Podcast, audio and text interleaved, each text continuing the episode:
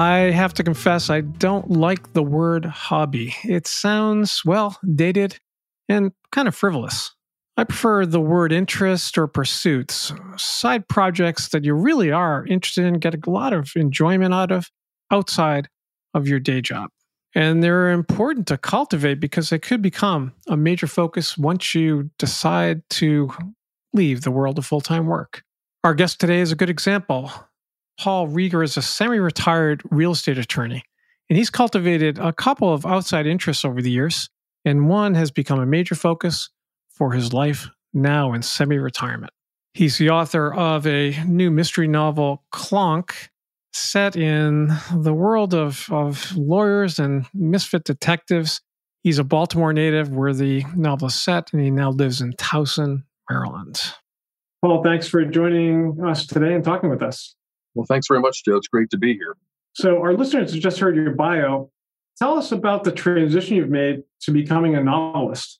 Well, it really goes back to the sort of inadvertent fact that I had kind of been planning this encore career as as a writer and also musician from the day I started working, which sounds ridiculous, but just to go through the writing part, I was very fortunate as a kid to have two parents who loved reading, and we went to uh, schools that really encouraged reading, and of course, and from a young age, I loved reading. I began writing a little bit when I was you know, my college years.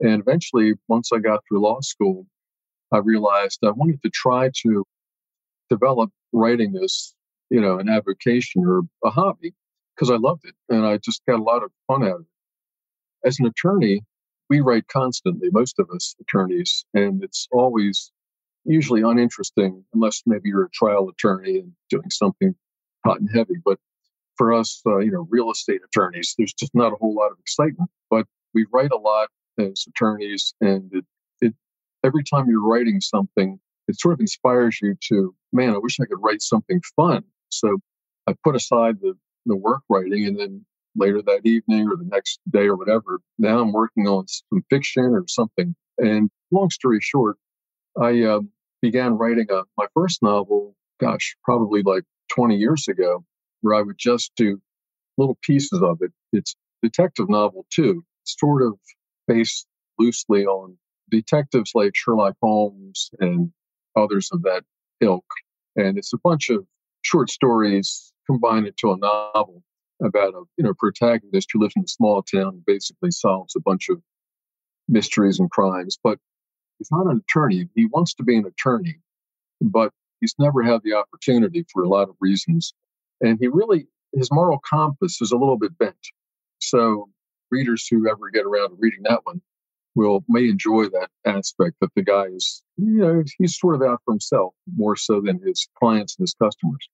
But finished that bit of writing, self-published it about 10 years ago. And then I began slowly working on this next novel, which will be published uh, on May 2nd by Apprentice House called Clonk, which is really more of a detective novel. It's, it's farcical too, like most all of my writing.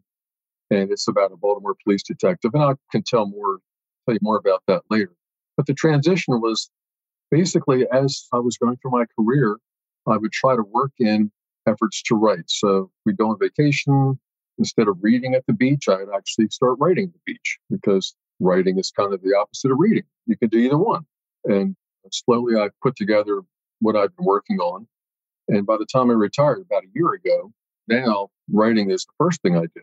And I understand you've also kept law in the mix to some degree. So that brings up the word semi retirement. That's an option, semi retirement, that I think is sometimes overlooked. What do you see that semi retirement offers? Yeah, I think that for a professional, if you happen to have a career as a professional, you'll probably never leave it fully because it's part of who you are. And people involved in medicine, law. There's so many things you can do as a semi-retired professional. Uh, you can actually still work, and I have many of my attorney friends who are my age and older who got out of their bigger practice and now are just doing the things they want to. There are a lot of folks do pro bono, volunteer attorneying. There's so many things you can do. You can get involved in writing legal things for blogs and so forth. I haven't really done that, but I've done a little bit of some little pro bono things and just some things for my friends. But for the most part, I've just been so busy with my hobbies that I developed that I really don't think about the law that much anymore. It struck me you said you started planning for this encore career when you started working. And I'm curious about your thoughts about how can hobbies plant the seeds for an encore career and how did that work for you? Well, I think having hobbies is absolutely crucial. And I want your listeners to know that it's never too late to start a hobby. I mean, a lot of folks who are attorneys like me, I like to use the term Stockholm syndrome. We become part of our careers where we we start loving it so much. And we and really, is it giving us everything we need? You know, keeping us fed and clothed, but we might become a little bit of a hostage to it. But you have to, I think, break away from that somewhat and think about things that you like doing. And, and these would be your hobbies if you have them. If not, it's not too late to to get them. There's that Chinese proverb about, you know, when's the best time to plant a tree? 20 years ago. And when's the second best time? You know, right now. So I think hobbies are the same way. If you haven't really developed hobbies or avocations, I would not worry, chill out. It's never too late. There's so many things that we all like doing that we don't even think of as hobbies. Telling my wife, I get into my car and I really like my car. Yeah, it's dumb, but oh, is cool. I just got a used car. So, you know, my hobby, you know, one of my hobbies now is learning more about my car and and finding out what how it works and what it can do. And it's it's fun. I mean, there are people who love their car, and your hobby can be getting involved in car clubs or antique car shows, any of those things. So I guess my point is if you think you don't have a hobby, you might have them and not even know it. I take your point that it's never too late and and also that many people who have busy careers or and or busy lives, they really tell me they haven't developed the time to devoted the time to develop a hobby or an interest, an outside interest, and or they find that they had something they were actually really passionate about, interested in, but they gave it up along the way as life uh, progressed. What advice would you offer them about how to cultivate those interests, how to start something, how to start a hobby, or find an interest at this stage? Yeah, if you've ever had something that you were passionate about, it's time to go back to it, and it's something you can be doing as you're in your maybe your early mid 60s, still a professional or still working, uh, start thinking about that thing that you like doing. You maybe you were an artist or a musician, and you got and gave it all up, and it's in the garage now. You don't look at it, but now it's time to think about it because if you liked it once, you're probably going to like it again just as much or more. And if you didn't really have something you were passionate about, again, I just think there's tons of fun things that we all do that are hobby worthy. Some folks love sports. I mean, I do a little more, you know, I'm a little more engaged with TV sports, like watching the Baltimore Ravens, than actually going out to a field and playing. But, you know, when you get to our age, uh, there's plenty of cool things. Pickleball's a big thing now. You probably have podcasts on that. If you're around here in Baltimore, duck pin bowling. I mean, that's a great hobby. It's the balls are lighter still 10 pins. The pins are smaller. You get three shots to get the, the frame. And it's something that even little kids can do. So no matter really how old you are and how inactive you are, you can still do that. I'm going to say for the record, there's a few things you may not want to do. Things like bare knuckle fighting. I wouldn't go there. things like online gambling. Avoid that. Binge drinking. No, it's, it's not for us. Developing a artificial intelligence uh, relationship with a chat box. No, you may want to just avoid those things. But there's so many fun things you can do that you're just sitting in the back of your conscious, ready to go. It's a great point, though. Taking a look at the things that you do enjoy or have enjoyed and seeing where you can cultivate that. Because I think for many people, the pandemic was a catalyst them rediscovering some of those things or discovering some some new new things. But I also take your point keep a list of things you want to avoid as well. yeah. So letting go of a primary career can be a really big challenge. How did you decide that the time was right for you? And what's that process of letting go been like? Well, for me, I had planned probably about four or five years ago that I, I could finally retire when I hit 66, which is when I retired. And so from there on out, it was just basically continuing my career, letting my people know that I was going to retire and helping to kind of build a successor who would take over from me, basically. And so that was a slow, a slow process. It wasn't could be done in a relaxed manner and it could be done very thought through and, and so forth. And it's so many great people I worked with in the former company I worked for.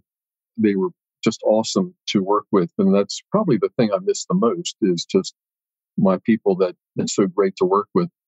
But I know for a lot of attorneys, it, it can be tough because your career really becomes who you are, part of who you are. It's your part of your identity. And several of my colleagues have told me that they're really kind of afraid of the notion of sort of giving that up. And again, we talked about going part time and not going cold turkey, doing aspects semi retired, part time, pro bono. For me, it's been a real blessing. I mean, I have been retired just a little over a year. It was a little tough towards the end because I knew I was going to miss my people, but now it's been fun. I spend my days working on writing for my music hobby. I have a lot of related hobbies. So with music, I've always liked recording music on tape recorders back in those days. And now they got all these kind of digital recording systems on with software, which I've learned about. I've learned new things and how to use this software. Record myself and my friends. We were in a band, a bunch of us back in the 80s. And you can believe it, they've still been my friends all along, even though they're, you know, sprinkled throughout the country. And now, like 40 years later, we're still recording together again using technology. We can all record our parts uh, digitally and then send them over the web to each other to basically like a puzzle, jigsaw puzzle, putting the pieces in. So learning that technology and working with it's been fun. Of course, getting a little bit better at music, hopefully, in these retiring years. I hope to get a little bit more skills, but it's been fun. I, I'm really quite fortunate. And Paul, one other challenge that people encounter in that first year retirement is creating some new structure in terms of your days and your weeks uh, versus what it was like before, where a lot of that was provided essentially. What have you learned about how to structure your time? Well, you know, it's for me, it's it's just been a slightly different version. Um, I know this might sound a little wacky, but I've always been like a list person. So ever since I've been in college, I always keep a running list of things I want or need to do so I can get through whatever my tasks are. And uh, I did that at work as we were dealing with various customer and client things. I keep a running list and make sure I work through it properly and add it back to the list as a lot of professionals do, I think. And with retirement, I just kept a list going, but it's a list of fun things. It's, it's a list, but it's a list of things I'm happy to do.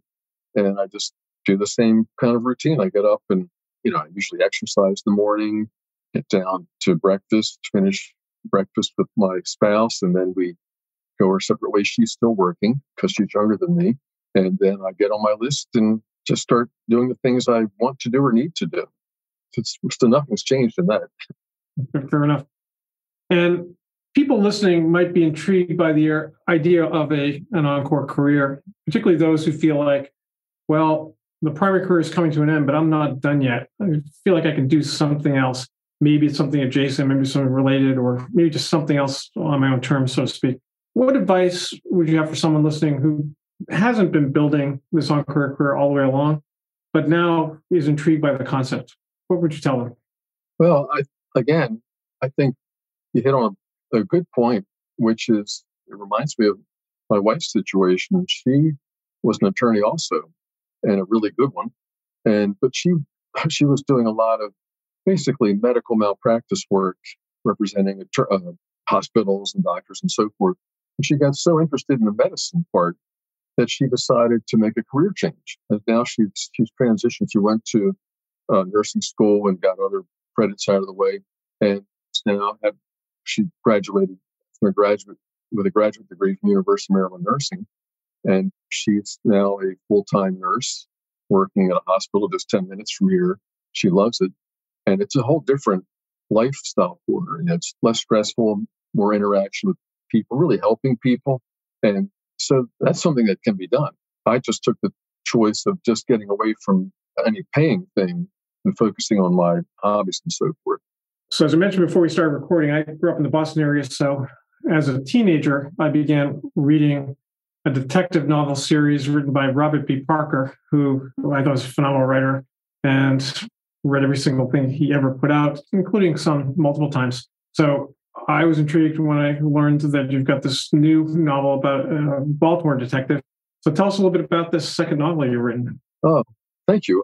Well, it's the novel is called Clonk. It's C L O N K exclamation point. and I'm not allowed to tell to divulge what that means. The publisher won't let me. You have to read the book, but it's a farcical comedy, police. It's a police crime comedy. It's a dark comedy. I like to say it's a gently dark comedy. It's not horrifying, but it's about a police detective, Kev Dixit, and the various things that happen in his career and his life. And it involves also his old high school friends. His high school friends are part of his life because being from Baltimore, they never left Baltimore, which is sort of a Baltimore thing. That's why we call it Smaltimore. A lot of folks just never leave here. I mean, why would you why would you move to New York? Stay here. Anyway, Kev's life is complicated by his high school friends and some of the things that go wrong in their lives, such as a few get into crime, and he's trying to help them, and his friends help him.